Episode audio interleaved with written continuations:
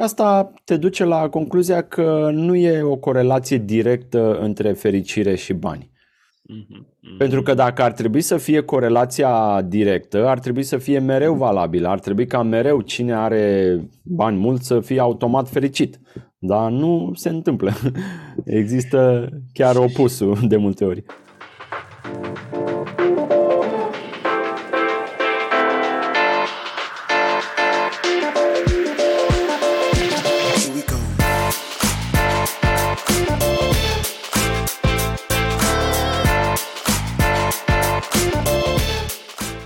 Salut și bine v-am găsit la un nou episod Banii Vorbesc. Este o toamnă destul de interesantă și pentru asta aș vrea cumva să avem cât mai mulți invitați foarte interesanți și chiar astăzi mă bucur să-l am pe Octavian Baban, este invitatul meu de astăzi și sper să aflăm multe lucruri interesante de la el.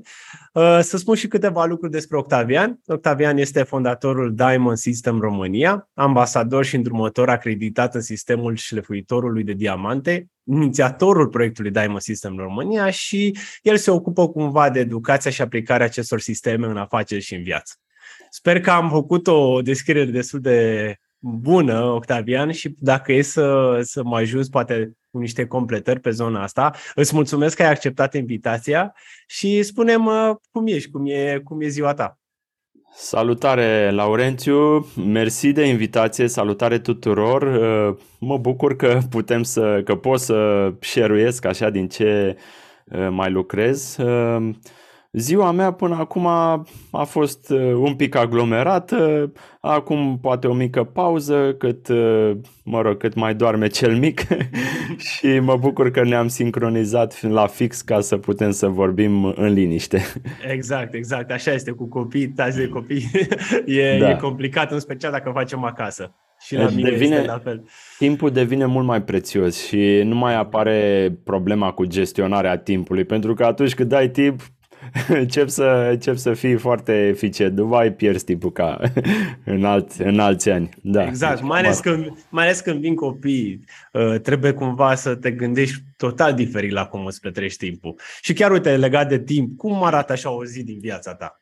Păi, cam de dimineață până seară mă ocup cu predat, cu cursuri, Cu, în Zoom stau de multe ori, am și, mai am și întâlniri face-to-face, dar majoritatea prin Zoom le fac, coaching și în principiu organizare de cursuri, pentru că noi ne ocupăm cu cursuri în sistemul semințelor, acesta de care ai spus și tu. Și, a, și pe lângă asta mai și traduc. De multe ori avem de tradus și manualele din limba engleză în limba română, iar activitatea asta de traducere e o activitate care pe mine mă îmi cultivă mintea, pentru că nu pot să traduc mot-a-mo așa, aș putea pune în Google Translate să fac, dar de multe ori trebuie să le integrez, să le procesez și uh, cam asta. Deci pe, pe de o parte le lucrez și cu mine prin toate activitățile astea și pe de altă parte interacționez și cu studenții noștri care vor să aplice acest sistem în, în viața lor și în afacerea lor. Bine că ai spus de, de sistem. Hai să începem să vorbim despre, despre el și să ne spui cam când ai descoperit sistemul semințelor. Cum, cum a fost? Păi la mine, dacă e să dau timpul în urmă, se întâmpla pe undeva prin două mii treisprezece. Eram poate într-o perioadă așa de tranziție între două joburi.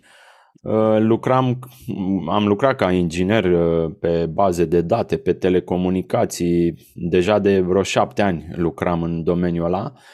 Și la vremea respectivă primeam multe semnale cum că trebuie să schimb ceva. Mulți din foștii mei colegi din facultate, de la Politehnică, cred că mai bine de jumate din colegi au plecat afară. Și chiar îmi spuneau, haide aplică că sunt o grămadă de oportunități, ce mai stai acolo, că nu vezi că totul se duce în cap. Deci era o perioadă de tranziție în care primeam și multe semnale de astea. Aș rămâne, pe de altă parte aș pleca, multe întrebări. Și din, știi cum se zice, când te afli fix, când ai nevoie de niște răspunsuri, ți se arată niște răspunsuri, dar poate nu imediat acționezi. Și la mine asta s-a întâmplat Eram la un eveniment de dezvoltare personală, să-i spun, în care liderul de grup a văzut că unul din participanți era foarte abătut, tocmai ce își deschisese o afacere, făcuse pasul de la angajat la antreprenor și era foarte, foarte stresat, deci parcă nu era prezent acolo, deci în loc să fie implicat în exercițiile pe care noi le făceam acolo de grup, el era, se vedea că e cu mintea în altă parte și la un moment dat liderul de grup a observat și a zis: auzi, ce se întâmplă cu tine? Nu ești aici, ești în altă parte. Și i-a spus: domnule, nu mai am, nu mai pot să dorm, am stres financiar, de când mi-am deschis firma, nu știu cu ce să plătesc furnizorii, facturile, et cetera. Și ăsta, liderul, era un american, era un bun, bun terapeut. Avea, are și, cred că acum are aproape optzeci de ani. Deci era, e bunic și trecuse prin multe, multe experiențe și țin minte, i-a spus doar atât: citește Șlefuitorul de diamante, în engleză e The Diamond Cutter, citește cartea asta și uită de probleme. Și eu la vremea respectivă am auzit mesajul, dar de-abia cred că peste un an am deschis cartea sau mi-am comandat-o de pe Amazon, ca să vezi ce... Uneori, știi cum e, ai urechi să auzi, dar poate nu suficient de bine sau nu, le, nu se potrivesc niște lucruri ca tu să acționezi imediat. Și când am citit cartea, imediat am zis: eu vreau să-l cunosc pe autor. Și bine, povestea, nu știu, tu ai citit-o, dacă e să...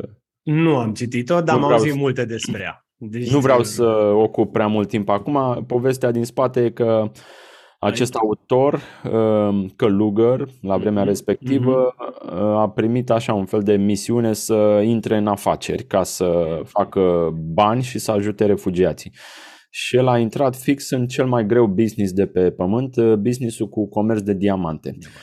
Este cel mai greu pentru că materia primă sunt niște chestii micuțe, minuscule, pe care cineva poate să le bage într-o cutiuță, să fugă și a doua zi optzeci la sută din valoarea firmei s-a dus, știi? Deci de asta e foarte sensibilă afacerea asta, e ca o, ca o mafie, știi, e foarte închisă, nu, nu poți să intri să lucrezi la o firmă de asta decât prin niște relații foarte puternice. E, și el a început, așa cum a știut, să lucreze în această firmă, de fapt a fost printre primii fondatori, până în două mii nouă, când a fost achiziționată de Warren Buffett compania și era, mă rog, avea o cifră de afaceri de sute de milioane la vremea respectivă. Deci asta e povestea din spate, care pentru un antreprenor sau cineva interesat de domeniu îl atrage. Zice: băi, Warren Buffett știm că nu cumpără orice, studiază exact. Bine, își ține cash-ul mulți ani de zile, nu se bagă la orice apare shiny object, așa. Și... Um, Apoi a început să, să se predea sistemul ăsta în lumea întreagă, din două mii nouă, și eu în două mii paisprezece l-am cunoscut, am fost după el, prin, am avut noroc că venea și prin Sofia, aproape de noi. A, deci. M-am dus rapid cu mașina până acolo, mi-a luat șase șapte ore pe drum, dar știi cum e, când, când faci un drum ca să ajungi să înțelegi ceva, cu atât mai puternic va fi efectul. Da? Noi în ziua de azi ne-am cam...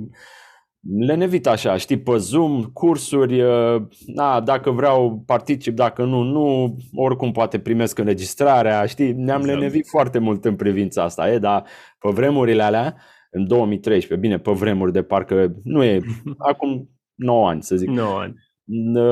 Altfel parcă puneam accent pe a participa, știi, și când m-am dus acolo mi-a, mi-a plăcut foarte mult pentru că evident, obiectivul principal de la care a luat naștere acest sistem e cel financiar, de a crește o afacere aplicând sistemul ăsta într-un mod foarte, nu știu, natural, eficient.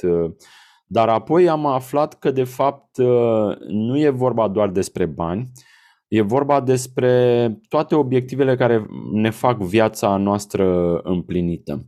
Și pornind de la cel financiar, care evident ne dorim să eliminăm grija banilor din viața noastră, omul nu poate să rămână fericit doar cu financiarul. Are nevoie apoi de relație, are nevoie să aibă o relație împlinită acasă, apoi cu cei la, de la birou, pentru că ce rost are să faci atâția bani dacă n-ai cu cine împărtăși aceste bucurii sau un succes. Apoi are nevoie de sănătate, are nevoie să aibă un corp plin de energie, să, să nu stea la pat prea mult, ca la fel să se bucure și de relații și de succesul financiar. Și apoi al patrulea obiectiv e pace mentală, are nevoie de liniște, are nevoie de minte liniștită, dar și capacitatea de a se focusa atunci când e nevoie, deci ăsta e al patrulea obiectiv. Și când și al patrulea este îndeplinit suficient de bine, ce mai rămâne? Care ar mai fi? Uh, nu știu, uh, ai spus că primul este cel financiar. Primul de la ăla, da, e de bază. Păi am vorbit de minte, de capacitate de focusare. Relații. Relații, da. De relații. Sănătate, da. Sănătate.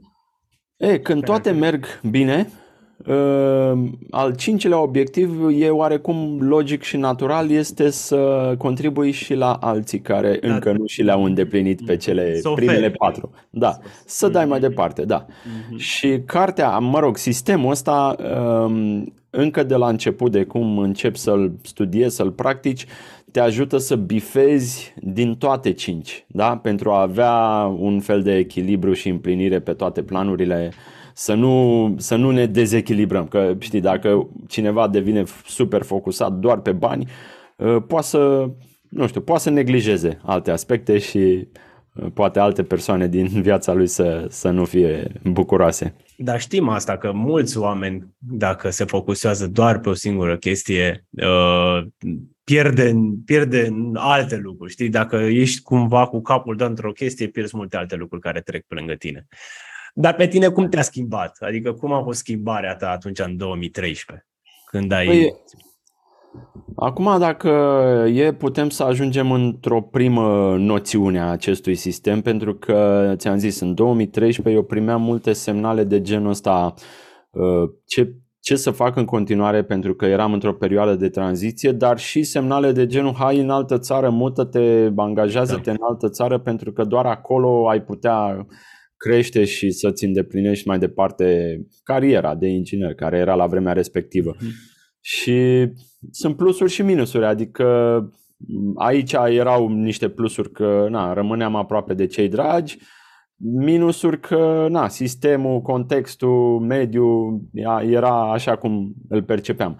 În afară poate erau plusuri ce nu le găseam aici, dar în schimb erau și multe minusuri, că mm-hmm. poate ajungeam departe de cei dragi, nu se mai vorbea limba mea dragă, nu că aș fi atașat de limba română, dar e altceva când, când te afli între români. Și nu puteam să văd așa o soluție de mijloc care să mă împace. Dar când am înțeles de unde vin toate aceste provocări, că asta este și unealta de bază a sistemului, se vorbește despre potențialul ascuns al realității din care faci parte, m-am relaxat. Nu profund, dar mult, m-am relaxat foarte mult și am zis, am luat decizia că trebuie să rămân și chiar mi-am... cumva mi s-a oferit ocazia de a traduce cartea asta, Șlefuitorul de diamante. Am tradus-o, am zis că o traduc, o las și, în fapt, și apoi îmi văd de alte treburi, dar lucrurile știi cum e, încep așa, dai un bulgăre și ușor, ușor se vârte și apoi un eveniment, l-am invitat pe autor, apoi oamenii s-au adunat, m-au rugat să mai continui și cu alte evenimente, apoi m-au, mi-au, la un moment dat au făcut o chetă și mi-au dat niște bani și au zis, uite, deschideți și o firmă ca să poți să o faci pe firmă și deodată... Contextul în jurul meu a luat naștere de așa natură încât să îmi permită să continui. Mm-hmm. Și am, mă rog, am primit și susținerea celor din jur și uite așa m-am, m-am trezit bine, uh, ușor, ușor, nu, nu mi-am propus, dar oh, când am văzut că începe să se adune așa niște condiții, am, uh, am răspuns pozitiv la chemare și am zis gata, hai că înființăm aici o comunitate a unor oameni, antreprenori sau profesioniști care vor să evolueze aplicând acest sistem. Și cam asta s-a întâmplat. The rest is History, ca să zic. History, yes. Dar cum, uite că există antreprenori sau angajați, pentru cine teoretic este sistemul? Adică te, cui se aplică? La toată lumea? Sau, nu știu, în special antreprenorilor? Deci antreprenorii ar fi cei mai uh, uh, potriviți Potrivit. să aplice, pentru că ei își doresc o mai, mult, mai bună predictibilitate a veniturilor. Când ești angajat, poate nu ai stresul ăsta cu predictibilitatea, că știi că îți vine salariul lunar, mai primești și o primă, mai primești și poate al treile, treisprezecelea salariu, dacă o fi da, în, da, da.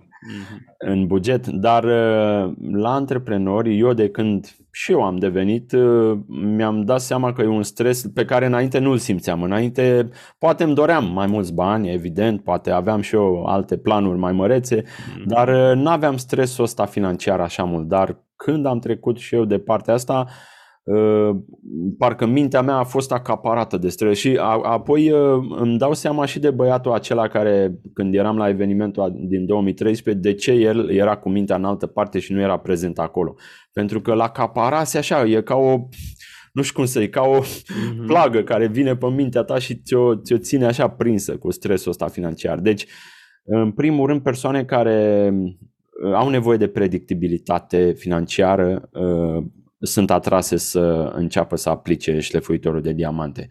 Iar apoi, pe carieră, evident că oricine își dorește să evolueze de la an la an, nu cred că e sănătos să avem o limită, că gata, am ajuns și nu mai vreau să evoluez deloc, pă, că atunci cred că e momentul în care... Uh-huh. Deci se aplică foarte bine și pe... Și, și, și. și. Da, da. Dar ce are el la bază? Adică ce, de la ce pornește? Care sunt principiile cele mai importante? Păi, principiul cel mai important se cheamă principiul potențialului ascuns sau al vacuității. Bine, vacuitatea e un cuvânt care nu e așa des folosit în română și nici nu știu dacă este bine tradus în dicționarul limbii României. Este asociat cu vid, cu ceva vid care e gol și, sau e golit. Dar în sistemul ăsta al semințelor, principiul ăsta e puțin diferit și am să ți-l explic acum. De obicei, se, în, așa, în sistemul ăsta când se predă, se spune îți ia cinci minute să înțelegi acest principiu, iar apoi încă vreo douăzeci de ani ca să-l integrezi pe deplin. Deci este un principiu care generează înțelesuri din ce în ce mai, mai largi, da? Și uh, principiul ăsta ne ajută să înțelegem de unde vine cu adevărat orice rezultat uh, sau orice lucru ce-l avem în realitatea noastră. De unde vine succesul, de unde vine necazul sau eșecul sau uh, acele provocări care ne pun uh, obstacole, ne, ne aduce o înțelegere care... Dacă, dacă înțelegem cauza principală, putem să lucrăm direct la cauză, nu la efect. Și aici ne scapă de multe dureri de cap. Știi, ca și în medicină, dacă lucrezi doar pe efect, la un moment dat revine boala sau simptomul și nu n-ai rezolvat pe termen lung. E, principiul ăsta al potențialului ascuns te duce direct la cauză. E, și ca să-l demonstrăm, am să-ți adresez câteva întrebări foarte simple. Nu sunt întrebări de astea grele filozofice, ci sunt întrebări mai degrabă logice, coerente, care pun în mișcare un mecanism logic și la final tragem niște concluzii. Deci, ca să înțelegem de unde vine cu adevărat realitatea înconjurătoare, mă voi folosi de obiectul ăsta, care... Ce? E un pix, da, poți să zici un obiect cilindric cu buton și cu pastă. Și uh, în prima fază, când tu vezi acest uh, cilindru alb cu pastă, ce, ce, ce spui tu că este aici ca definiție? Păi, cred că toată lumea ar spune pix. Pix, da, pix pentru că, este, uite, dacă pun pe hârtie, lasă urme. Deci pentru exact. mine ceva funcționează.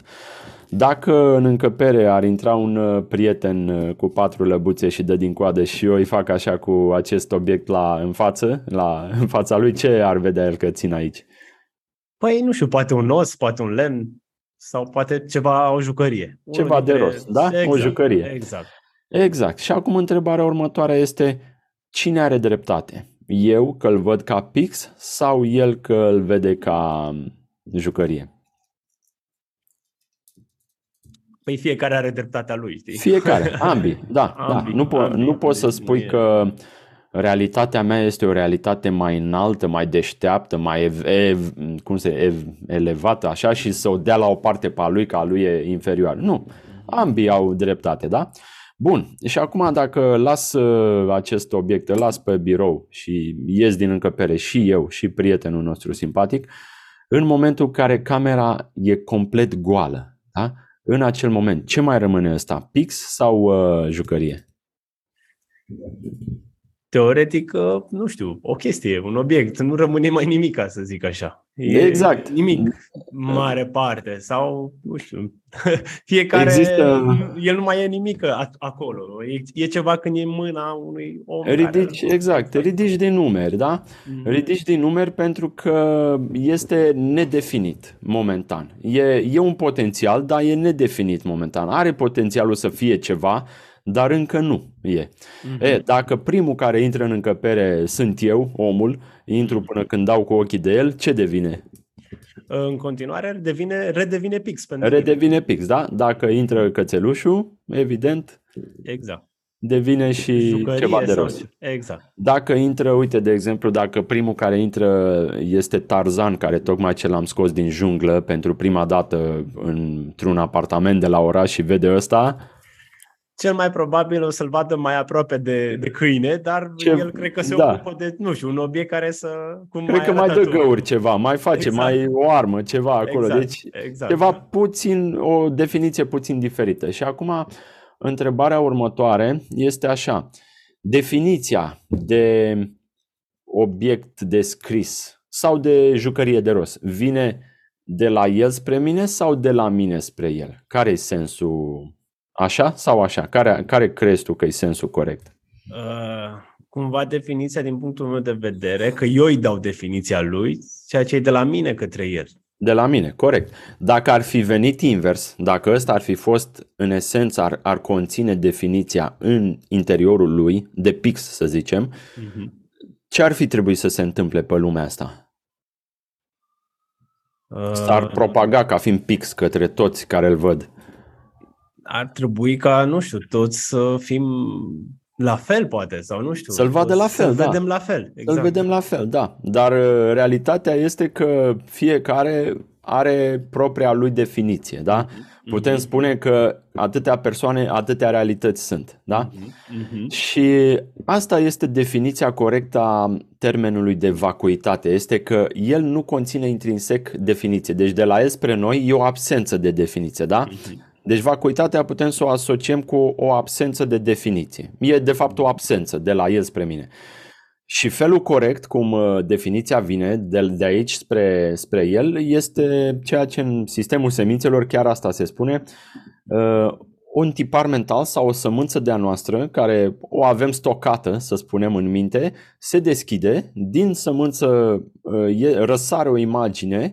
Imaginea e mentală, dar când obiectul apare în vizor, imaginea aia îl îmbracă cu o definiție. Okay, deci da. se, el de la sine e gol de definiție. E ca un ecran gol de cinema, mm-hmm. pe care proiectăm sau așteaptă să fie proiectat ceva pe el în funcție de ce se deschide de la noi. Și asta este ecranul gol al realității. Acum dăm la o parte pixul. În locul pixului putem pune orice obiect, orice... Chiar mă gândeam, chiar mă gândeam că poți pune context. Orice, inclusiv să zic banii poți să-i pui. Nu? Inclusiv banii, da, inclusiv contextul în care ne aflăm, inclusiv banii pe care îi avem, pe care îi câștigăm, inclusiv, nu știu, sistemul pe care noi îl percepem ca fiind exterior, sistemul de stat sau piața în care activăm.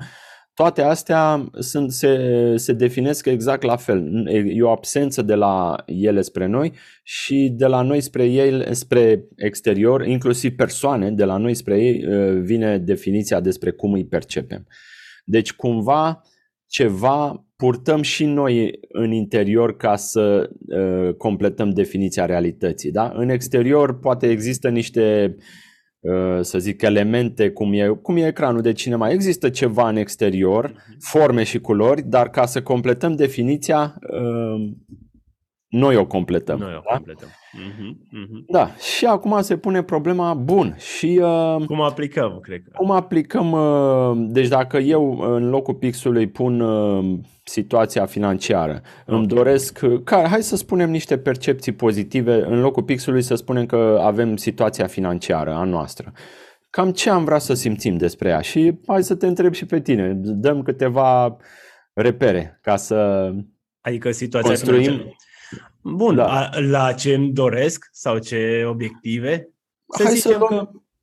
general valabile pentru toți. Pentru toată lumea, da. da. Să zicem majoritatea, nu știu, își doresc poate o pensie mai bună sau să se pregătească pentru o pensie. Alții care au poate niște obiective mai mărețe își doresc independență financiară mai repede, gen, nu știu, la patruzeci cincizeci de ani să nu mai aibă un job activ. Alții, ceva mai obiective, mai micuțe, nu știu, își doresc să aibă un apartament închiriat, să aibă un venit pasiv dintr-un apartament închiriat. Uh-huh, uh-huh. Alții, nu știu, să aibă o sumă de bani în bursă. Nu știu, o sumă în de bursă, bani da. în bursă, zic uh-huh. la nivel financiar. Alții, uh-huh. care sunt poate și un pic, care sunt la început, își doresc efectiv să-și poată să economisească douăzeci la sută din venitul lui. Pentru că uh-huh. nu reușesc. Și asta e important, da. Să poată să pună deoparte, să aibă exact, siguranța unui exact. fond. Și cineva care este și mai începător să-și poată controla banii într-un fel sau altul. Mm-hmm. Și cred că de aici se dezvoltă. Da. E, acum noi luăm uh, situația uh, pe care o avem momentan. Mm-hmm. Da? Plecăm de unde suntem. Ea, situația asta nu, este așa, nu vine așa de la ea spre noi, ci vine de la noi spre ea. Mm-hmm. Ca să înțelegem cum putem să schimbăm ceva ce poate ne, momentan nu ne convine, nu e suficient doar să închidem ochii și să ne dorim. Da? Știm că vine de la noi, da? Deci asta am uh, concluzionat. Uh-huh. E, mulți își doresc așa, fac, do- își doresc cu putere și zic că, domne, puterea minții îmi va schimba și realitatea. Dar sunt, este și acel film The Secret care probabil a contribuit mult la ideea asta. Este jumate valabil și The Secret, dar partea a doua este că avem nevoie să punem accent pe tiparul mental care ne dezvoltă această definiție și tiparul ăsta, dacă momentan nu este suficient de puternic, închidem noi ochii și zic, uite, vreau ca pixul ăsta să devină roșu și mă chinui foarte mult și îmi fac gândire pozitivă și deschid, e tot alb. Da? Exact. Deci e, nu funcționează doar așa că îmi doresc, că mulți oameni își doresc multe lucruri, dar a doua zi se trezesc că situația nu prea e, e la fel, e, nu s-a schimbat deloc. E, și ca să se schimbe ceva, tiparul mental se plantează în felul următor. Există patru pași, e o unealtă care ne ajută să hrănim un tipar mental pe obiectivul pe care ne-l dorim. Iar acești patru pași sunt foarte simpli și coerenți de aplicat și au și ceva în plus față de ce am mai auzit în alte sisteme de vizualizare. În primul rând, pasul numărul unu este obiectivul. Stabilit, clar, concret, măsurabil. E bine să spui și o poză, da? Hai să punem o poză în panoul de vise acolo, că ne ajută să ne stimuleze așa cheful. Pasul numărul doi. Identifică o persoană care are o nevoie similară.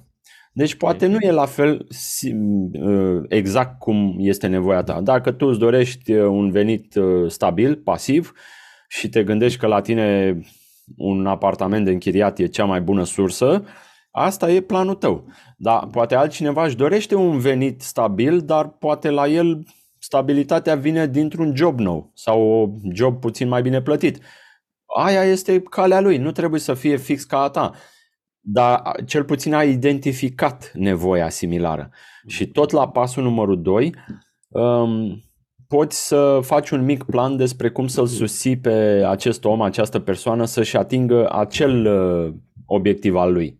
Puțin diferit decât al tău, dar similar. Deja principiul pe care ai zis tu oferă mai, oferă mai uh, să fie echilibrat și să oferi la rândul tău.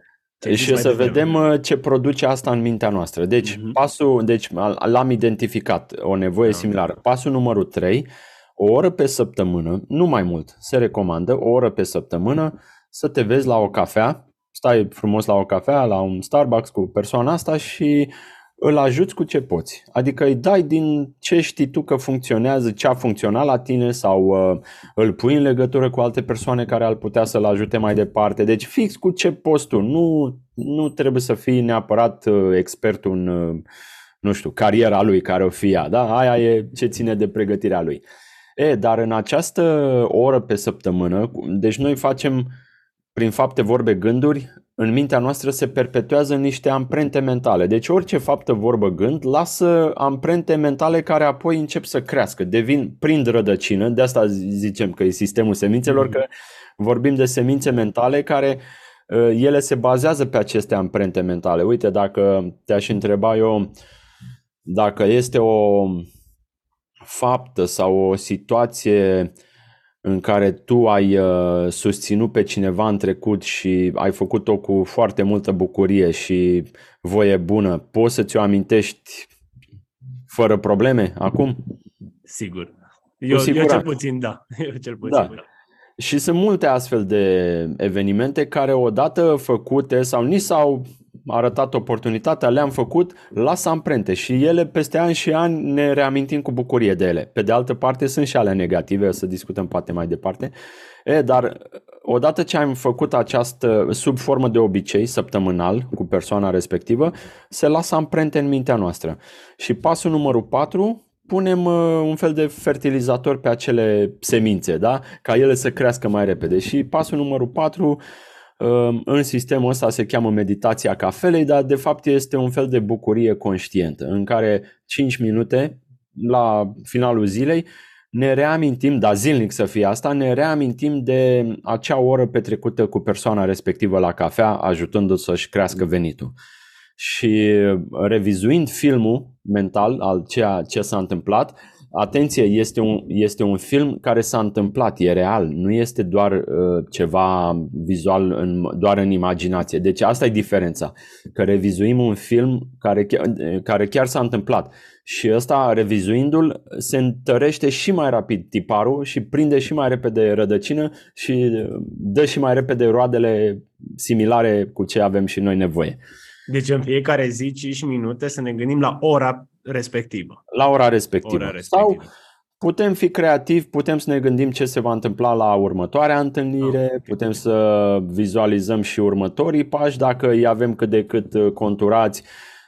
Poți fi creativ cu aceste cinci minute. Mm-hmm, minim, mm-hmm. minim cinci minute pe zi. Da, da, da. La cafea. Și, și lucrul ăsta se cumva îl faci constant până ajungi la obiectivul tău? Sau? Și după.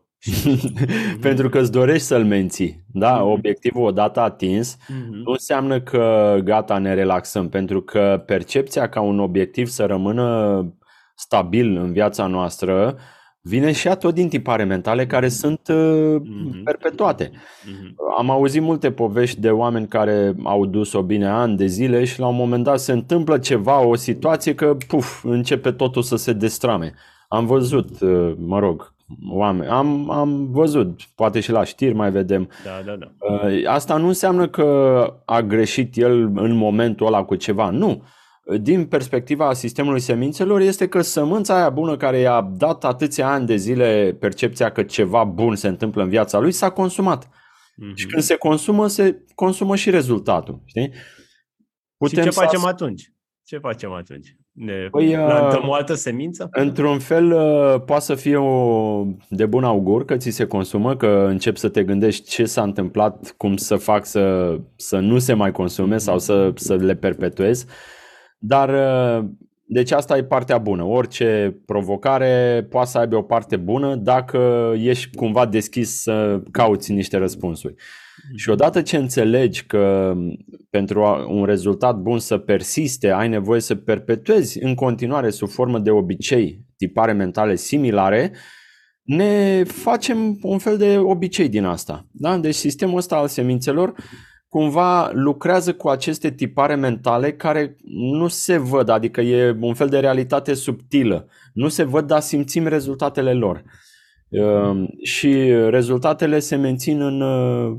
în viața noastră, da? Uh-huh, uh-huh, uh-huh. Foarte interesant. Iar persoana respectivă pe care o alegi, să zicem, rămâne ea tot tipul sau faci schimbări uh-huh. și din punct de vedere deci, al persoanei? dacă începi să lucrezi pe un obiectiv, cum sunt pe financiar, uh-huh. e bine să o ții până când ea își atinge cât de cât obiectivul ăla. Da? Dacă ea e deschisă să se vadă în continuare și să primească ajutor din partea ta, trebuie să, și ea să-și dorească să, da, să da. primească, să fie susținută, da, că nu forțăm pe nimeni. Da? Exact, exact. Nu în e, special nu în, în coaching sunt niște criterii după care ne ghidăm, nu putem să forțăm pe nimeni.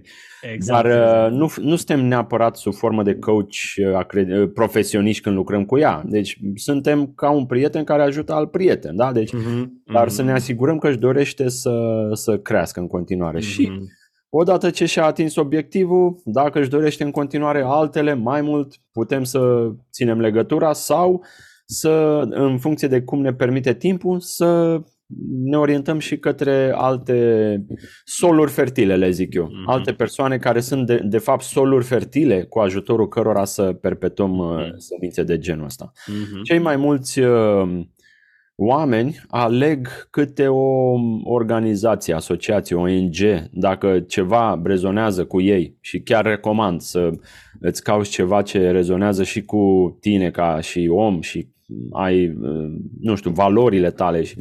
Alegeți ceva care au activitate pe termen lung, susține-i pe termen lung. Uhum, uhum. Vezi cum poți cu toate mijloacele și financiar, bineînțeles, nu, nu evităm să donăm, să dăm bani.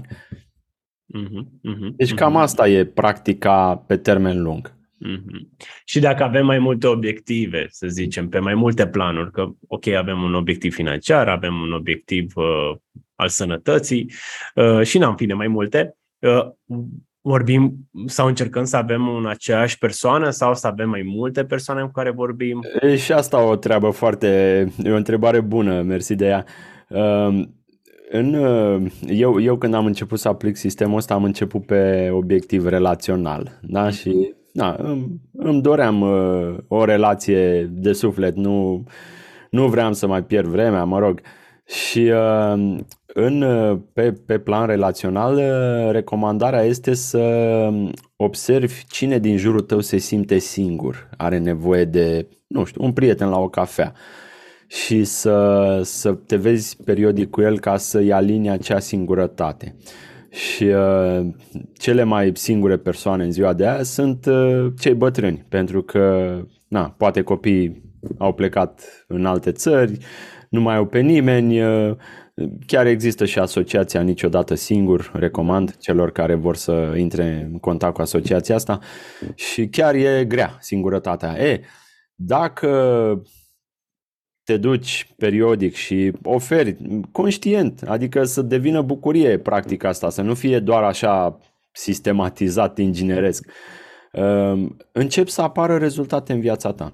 Dacă persoana, dacă o singură persoană pe care o ajuți are și alte nevoi pe sănătate, pe, mai știu eu, liniște mentală, e posibil ca cu o singură persoană să bifezi mai multe obiective, asta clar.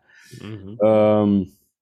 Dar este, este, e recomandat totuși să, să te gândești și la persoane care ajută multe alte persoane, care nu sunt neapărat într-o nevoie foarte stringentă, dar nevoia lor e nevoia de a crește pentru a ajuta mai multe persoane. De exemplu, un, un profesor sau un medic, dentist, sau persoane care, care interacționează cu mulți alții și prin munca lor îi ajută pe mulți alții. Un astfel de sol fertil pentru, e foarte fertil, pentru că ceea ce reușim să-l fa- să ajutăm cu interacțiunea noastră din, cu acea persoană, se răsfrânge către mulți alții. Uh-huh, uh-huh, și uh-huh.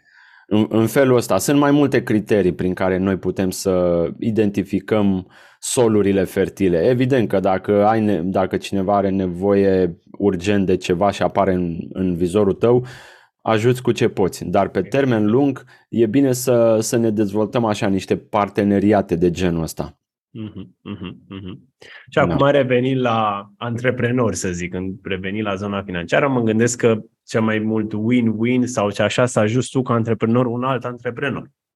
Sigur sau că da. Sau să încerci da. să găsești un alt antreprenor. Uh-huh, uh-huh. Sigur, stăm la o cafea, ne vedem o dată pe săptămână, apare natural întrebarea, măi, ție cum îți mai merge? Știi, și din vorbă în vorbă, uite, mai am o provocare, mai am un obstacol, îi spui ce ai făcut tu într-o situație similară, deci e o conversație ca între prieteni, nu e nimic uh, forțat sau uh, nu trebuie să dai uh, explicații, uh, nici pixul nu trebuie să-l spui. Dacă omul nu-i pregătit să înțeleagă că ceea ce în exterior nu e definit așa, pentru că aici pot apărea multe probleme. Dacă cineva, există două situații.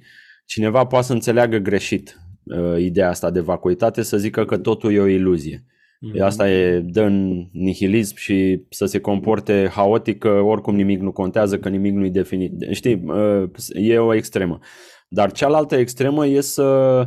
Să zici, domnule, nu cred că totul vine așa, că uite, noi avem niște conducători intrinseci bătuți în cap, putem, poate să zică cineva. Mm-hmm. N-am cum să cred că și eu am contribuit la ceea ce văd în jurul meu, da? Mm-hmm. Și aici, apropo, m-am uitat, am văzut că ai dat share de curând la o carte și chiar vreau să te întreb dacă ai citit-o, cum ți se pare.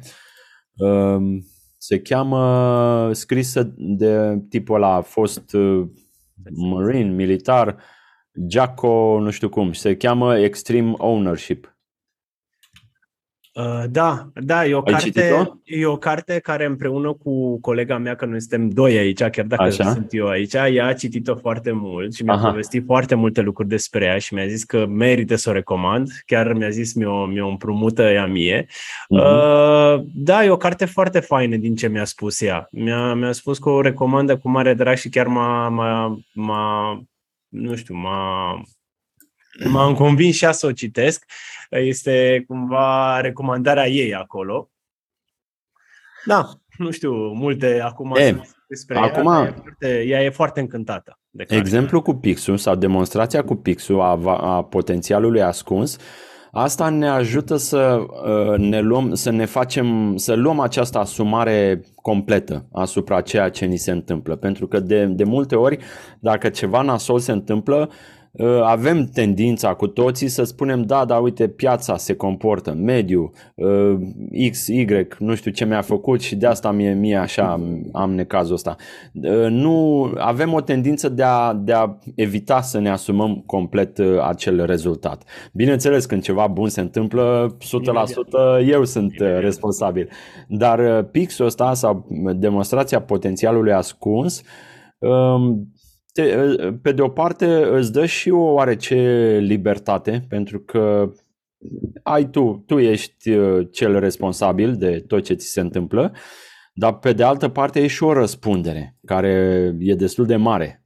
Da. Trebuie să ne antrenăm să, să, ne asumăm, să ne asumăm răspunderea pentru multe lucruri și persoane din jurul nostru. Exact, exact, exact. Foarte, foarte important, foarte important. Uh, ok, hai să vorbim un pic acum, poate, nu știu, și de zona asta mai financiară intrăm un pic și să te întreb, care crezi tu că sunt problemele oamenilor când vine vorba asta de a câștiga proprii bani? Adică sunt mulți care nu reușesc să-ți câștige mai mult sau ori se plafonează la o sumă și nu văd mai departe, ori... Uh, Nu știu, sunt ăia care comentează poate pe Facebook foarte mult că, băi, nu e adevărat, nu știu ce, ai primit bani, moștenire, nu știu, lucruri de genul ăsta. Care crezi că sunt problemele astea? De unde crezi că vin?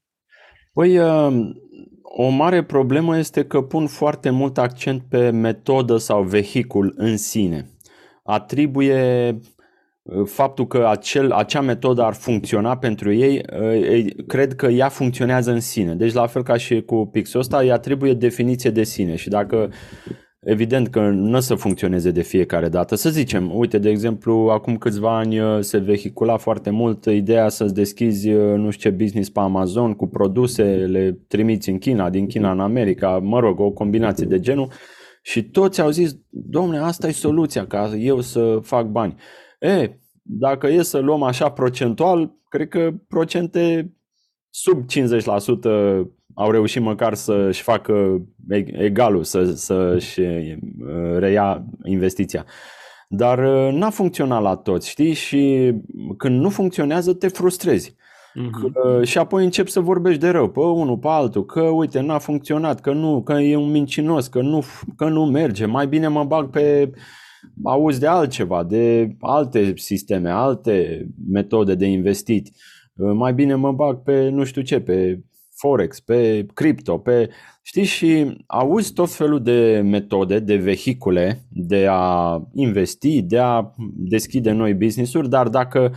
Dacă tu nu perpetuezi cauza reală, și anume tiparul mental, cum am zis, cu acei patru pași, orice metodă aplici, uneori merge, alteori nu merge. În sine nu e garantată că funcționează de fiecare dată. Uh-huh. Și de aici apare multă frustrare, multe probleme, oamenii se demoralizează la un moment dat, cum am zis, vorbesc de rău pe cei care i-au îndrumat către metoda respectivă. Acum și metodele astea vin și ele tot ca și uh, rodirea unor tipare de ale noastre. Deci ca să vezi o metodă ca fiind o sută la sută potrivită ție, uh, înseamnă să, să ai niște tipare bune, să ai niște tipare pe financiar foarte bine hrănite în trecut. Um, nu știu, să dau, dacă e să dau exemplu, am, am auzit de curând un tip care și-a deschis un business în comerț. A găsit el nu știu ce plantă care în, sub formă de ceai vindecă nu știu ce afecțiune rară de ficat. Foarte rară. Mulți trăiesc toată viața cu afecțiunea asta. E, și a făcut un site uh, online cu livrare, cu așa, gratuit sau et cetera. Bă, și are comenzi de nu poate să facă față zilnic. Știi? Și acum noi stăm și ne întrebăm. El acum câștigă mulți bani de pe urma acelui... Uh, mic site de comerț. Stăm și ne întrebăm, băi, oare ce a contribuit aici? Faptul că a știut el acea, a identificat el acea soluție, acel ceai, acea plantă, știi? Ok, are și asta o mică contribuție. Cineva i-a spus, poate un expert în domeniu i-a spus, uite, planta asta vindecă boala asta. Dar dincolo de asta, faptul că el a luat acțiune și și-a făcut acel sistem care acum îi aduce multe comenzi, mulți bani, vine și de pe urma unor tipare bune plantate în trecut, pe financiar, pe sisteme, pe vehicule, da? Poate ne dorim mai multe vehicule, mai multe surse, da? Nu doar una singură. Și, și aici e interesant cum putem să le perpetuăm. Păi dacă ai menționat de lucrul ăsta, cum le putem perpetua? Te-am adică ridicat să... la fileu. Exact, exact. Mi-ai ridicat întrebarea la fileu, pentru că dacă ne uităm în România, poate n-am eu procentul corect, dar nouăzeci la sută dintre români au doar o sursă de venit, adică să nu, nu ne corect. Punem. Și sursa aia de regulă ori un salariu, ori pentru antreprenori este afacerea pe care o are sau un freelancer, na, ce activitate are. Dar totuși, o sursă de venit de multe ori este puțin sau este incertă, că poate să fie sau poate să nu fie. Sigur că da, e foarte bine să te orientezi către mai multe și chiar și în cadrul unei singure afaceri, să aibă afacerea mai multe centre de venit, exact. Mai multe surse prin care ajung banii în firmă. Aici e vorba de un tipar mental de, aș zice eu, intermediere. Noi, ca să putem să avem mai multe surse care să și funcționeze, e ca și când în jurul nostru se construiește acest context, acest mediu care ne, ne susține prin mai multe surse, da? Sunt mai apropiate de noi și vedem mediul apro- aproape de noi. Dar aceste tipare mentale a fost foarte interesant, că chiar despre ideea asta am discutat cu un instructor al sistemului semințelor mai, mai bătrân decât mine, cu multă experiență. Mă rog, acum suntem în contact cu mulți din, din întreaga lume. Sistemul ăsta a ajuns în, pe toate, pe multe țări. Și uh, el mi-a zis așa, ai grijă să perpetuezi tipare mentale de intermediere. Deci când uh, tu, să zicem, ai nevoie de un serviciu, vrei să-ți, uh, nu știu, să... îți cumperi un apartament. Bine, asta e doar o dată, dar poate ai nevoie de mai mult. Mergi pe intermediari, mergi pe brokeri, mergi pe cineva care îți face intermedierea și îl plătești cu comisionul care ți-l cere. Să avem o gândire de genul să, să hrănim toată piața, nu doar, că mulți zic de ce să aleg prin intermediere, că pot să fac singur și mai reduc niște bani de comision sau orice alt serviciu, da? Încearcă să-l obții prin intermedieri. Um, uite, chiar și cursuri. Uh, mulți zic, uh, bine, dar aș putea să caut pe internet cursurile lui uh, Kiyosaki, de ce să mai plătesc pe cineva din România care predă lucruri similare? Înțelegi? A, e aceeași principiu. Uh, ok, poți să te duci și la Kiyosaki, foarte bine, dacă poți, fă-le pe amândouă. Dar faptul că uh, te duci și la cineva din România care ține cursuri, tu practic întreții acest mediu, acest sistem și ca și rezultat, ca și tipar similar, e că în jurul tău apar niște sisteme care la fel uh, te, îți asigură niște surse uh, suplimentare. Da, asta cu cursul, știu că și eu am cursuri și mulți spun că informația este pe, pe internet toată gratuită și într-un fel au dreptate pentru că este, dar un curs te ajută să fii, nu știu, organizat, să ai toată structura cursului, să ai toată informația, pentru că, ok, or, informația este pe YouTube, numai că găsești un video cu ceva, o mică parte de informație, aia, un alt video cu cealaltă parte și ai nevoie de cineva ca să te Clar. Ghideze. Și nu e particularizată asta. Pe nevoia ta. Personală, exact. Știi? Deci eu mi-am dat seama încă de când am început să merg la cursuri și să le plătesc, că na, poate în obiceiul nostru din România și eu am stat mult pe torente în trecut și downloadam da. Tot ce prindeam, ziceam wow, ce am găsit aici o mină de aur, dar rezultate nu prea se vedeau deloc. Mm-hmm. Ei, când am început chiar să apreciez acest lucru al celor care se ocupă cu predat, Uh, ușor, ușor mi s-a întâmplat și mie. Ți-am zis, au venit la mine câțiva studenți după un eveniment și mi-au dat fiecare câte o sută de lei și mi-au zis, ia, fă-ți firmă. Deci deodată m-am trezit, știi? Mm-hmm. Contextul m-a forțat ca eu să iau în direcția care oricum îmi plăcea și mi-o doream, dar aveam niște obstacole și tot amânam, amânam, amânam. Mm-hmm. Mm-hmm. Da. Da, dar nu știu, știi că se pune... În România, cel puțin, este ideea aia de a munci foarte mult. Uh, trebuie să muncești foarte mult pentru opțiune X. Trebuie să muncești foarte mult pentru a obține Y. Și de regulă sunt oameni care muncesc atât de mult că uită să mai facă aia, aia, nu mai stă cu familia, stau douăsprezece ore la muncă, la birou și așa mai departe. În București mai e și trafic, e mult de mers pe, cu mașina și așa oh. mai departe. Uh, nu știu... De multe ori ne plafonăm la anumite lucruri sau ne intră în cap aceste lucruri încât uităm toate celelalte lucruri din, din jur. Este munca asiduă, așa, să muncești cât se poate de mult pe ore, gen te uiți, am muncit douăsprezece ore, sunt fericit atunci că am muncit douăsprezece ore, o să fac bani. Este asta ceea ce contează cel mai mult? Um, ce se întâmplă este că dacă nu perpetuăm tiparul mental aferent câștigului financiar, putem munci mult, mult și câștigul să, să nu fie pe măsură. Și aici nu este... Eu, uite, mă, mă iau de întrebarea ta ca să vorbesc și de fericire și bani. Deci există niște corelații, că dacă muncești mai mult, câștigi mai mult. Și că dacă câștigi mai mult, ești fericit. Da? Sunt corelațiile astea. Banii implică fericire și muncă multă implică câștiguri mai mari. Dar sunt niște situații care le întâlnim și care ne fac să dezlegăm puțin corelația asta atât de bine împământenită. De exemplu, sunt uh, patru situații. Una, oameni care muncesc mult, câștigă mult. Oameni care muncesc mult, dar câștigă puțin. Oameni care nu muncesc mult, dar în schimb câștigă mult. Mm. Și mai sunt și oameni care nu muncesc și nu câștigă deloc. Da? Deci toate patru le întâlnim în uh, jurul nostru și asta ne dă de înțeles că nu munca multă implică câștigul mult, atâta timp cât vedem și oameni care nu muncesc, dar care câștigă mult. Mm-hmm. Să zicem că na, ai primit sau ți s-a arătat o oportunitate de a cumpăra niște spații, le-ai închiriat și acum stai pe chiria, câștigi din chirie și te relaxezi. Asta înseamnă că aia nu e muncă cinstită, câștigată? Sunt tot din ale tale din trecut făcute, mm-hmm. adică tot niște tipare care acum ți-au dat această context în care ai bani și ești și mai puțin relaxat, nu trebuie să tragi tare pentru ei. Și apoi, aia cu fericirea, la fel, sunt oameni fericiți care au bani mulți.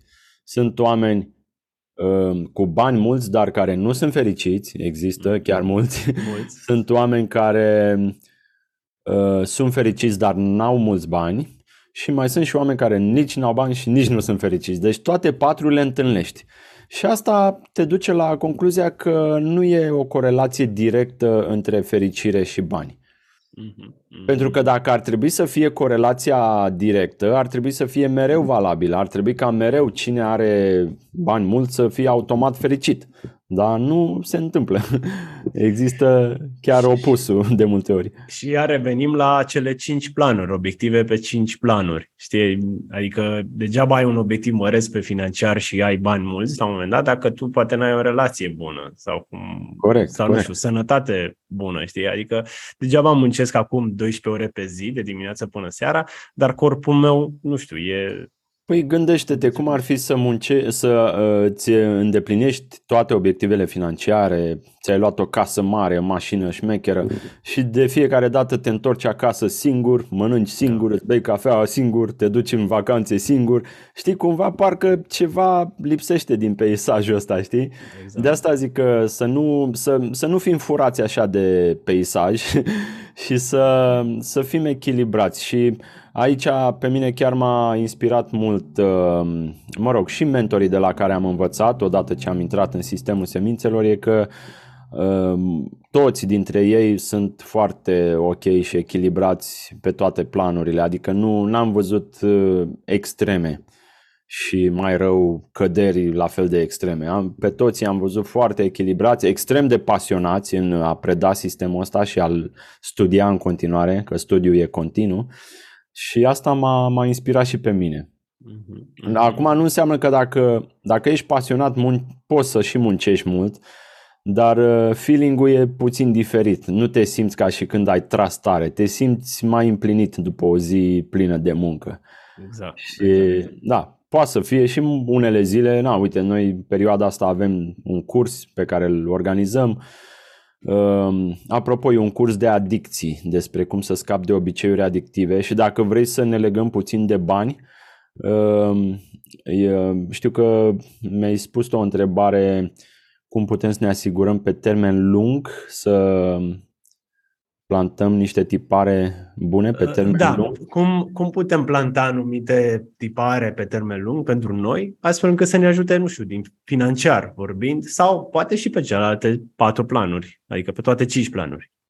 Deci a, a avea pe termen lung înseamnă să fie un flux continuu de a perpetua tipare mentale, da?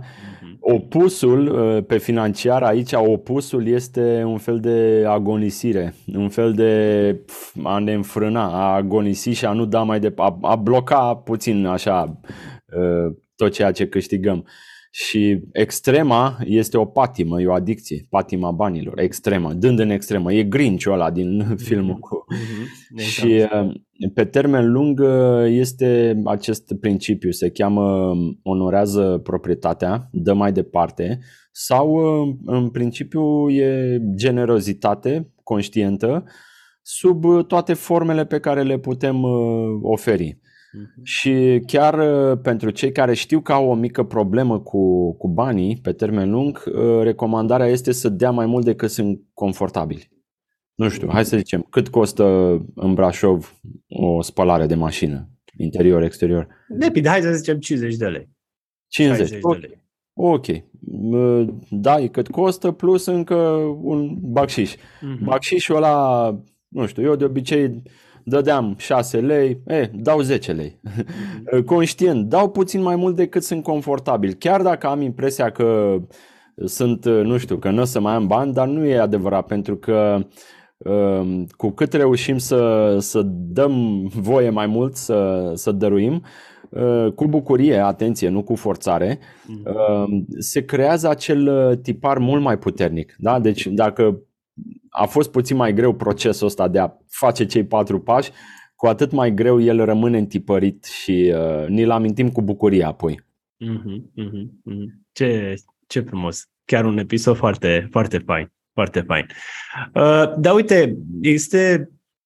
Știi că la nivel de comportamental e foarte greu de schimbat ceva la o persoană care este așa, cum ai zis tu, poate un grinch, știi, e, nu știu, e, și mulți români, sau nu neapărat români, că e în toată lumea, sunt oameni care ei sunt așa ca niște cai, văd înainte, ei nu văd mai mult de a câștiga atâți bani și tot ce văd, văd în jurul lor că, uite, nu știu ce, poate și prieteni de-a lor au câștigat mai mult și au mai multe și deja devine o invidie pentru ei.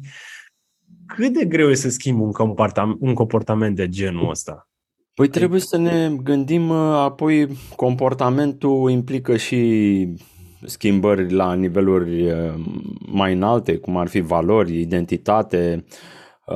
Comportamentul se ia pas cu pas. Deci dacă o persoană de genul ăsta care are așa o reținere majoră, dacă începe să facă cei patru pași față de cineva cu o nevoie similară, ușor, ușor începe să, să, să dea de la el, da? Să lase, da? La început poate e greu, poate e foarte greu chiar să-și aloce o oră, apoi poate e greu și să facă o donație, dar cât poate, exact la nivelul la care e, atâta cât e confortabil. Apoi mărește puțin zona aia, puțin peste zona de confort, ușor, ușor se normalizează în noua zonă și ușor, ușor se schimbă comportamentul, iar comportamentul cumva în timp determină și o identitate diferită. Bineînțeles, există și schimbări invers de la identitate spre comportament. Asta se întâmplă de multe ori, uite, când mai lucrez și eu cu oamenii, îi întreb cine ai vrea tu să devii astfel încât comportamentele să fie complet naturale pentru tine, știi? Și când îți pui întrebarea asta, te inspiră așa o identitate puțin diferită. E, dar n-o să reușești să o menții mult timp pentru că tiparele vechi te trag înapoi. Dar cât poți să o menții, o menții, nu știu, jumătate de oră, cinci minute, cât poți. În acel interval, dacă faci niște comportamente uh, aliniate cu acea identitate, ele lasă amprente mentale și ușor cresc acele semințe, cresc până când noua, noile imagini cresc și îți dau o identitate diferită și automat și comportamentele devin, devin naturale.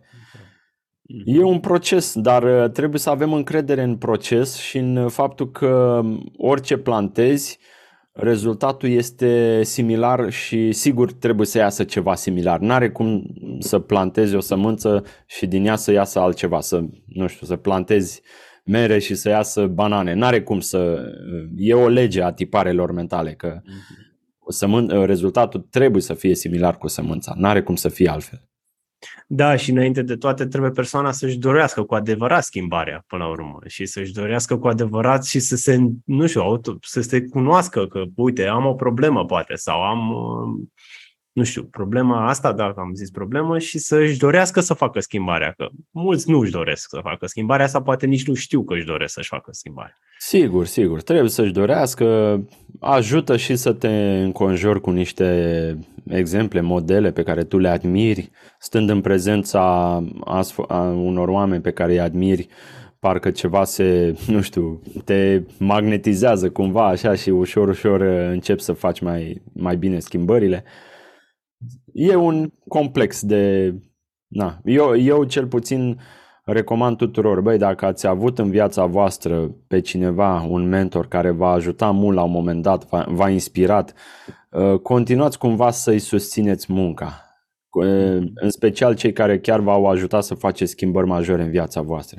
Continuați să-i susțineți munca, pentru că în felul acesta tu rămâi cumva în contact cu acel mentor și ceea ce tu admiri la el Uh, ușor, ușor începe să crească și în tine, așa ca și tipar. Mm-hmm, mm-hmm. Foarte frumos spus, da. Foarte frumos spus. Mulțumesc, Octavian, de, de episod, dar înainte de toate aș vrea să te întreb cum te găsește lumea sau cum, cum unde te găsește lumea, pe, nu știu, pe, cum poate să intre în contact cu tine sau cum poate să începe să lucreze poate mai mult cu sistemul semințelor. Păi o să vă dau direct site-ul, avem și un grup de Facebook, deci grupul se cheamă Diamond System România, okay. Și site-ul e diamond system punct ro cu Y, okay. System cu Y. Uh-huh. Uh-huh. Sau să caute Șlefuitorul de diamante pe Google, nu știu dacă mai iese site-ul meu primul, că acum sunt multe librării care au cartea asta, Dar avem și noi acolo multe materiale pe blog unde pot citi, pot viziona multe, multe materiale. Multe materiale. Și plus pe YouTube ai multe videouri cu tine. Da, da, e și pe YouTube. Le... Exact, și exact. Și pe YouTube. Uh-huh. Mulțumesc, Octavian, de, de această oră. Chiar un episod, un episod reușit și sunt sigur că poate ne mai vedem și cu alte, cu alte ocazii. Super, mulțumesc și eu de invitație și da, a fost, mi-a plăcut ce întrebări mi-ai pus și sper să fie cu folos, adică să, să auzim numai de bine de pe urma, de pe urma lui. Spor și ție în continuare, succes cu, cu activitățile tale și ce mai ai de făcut.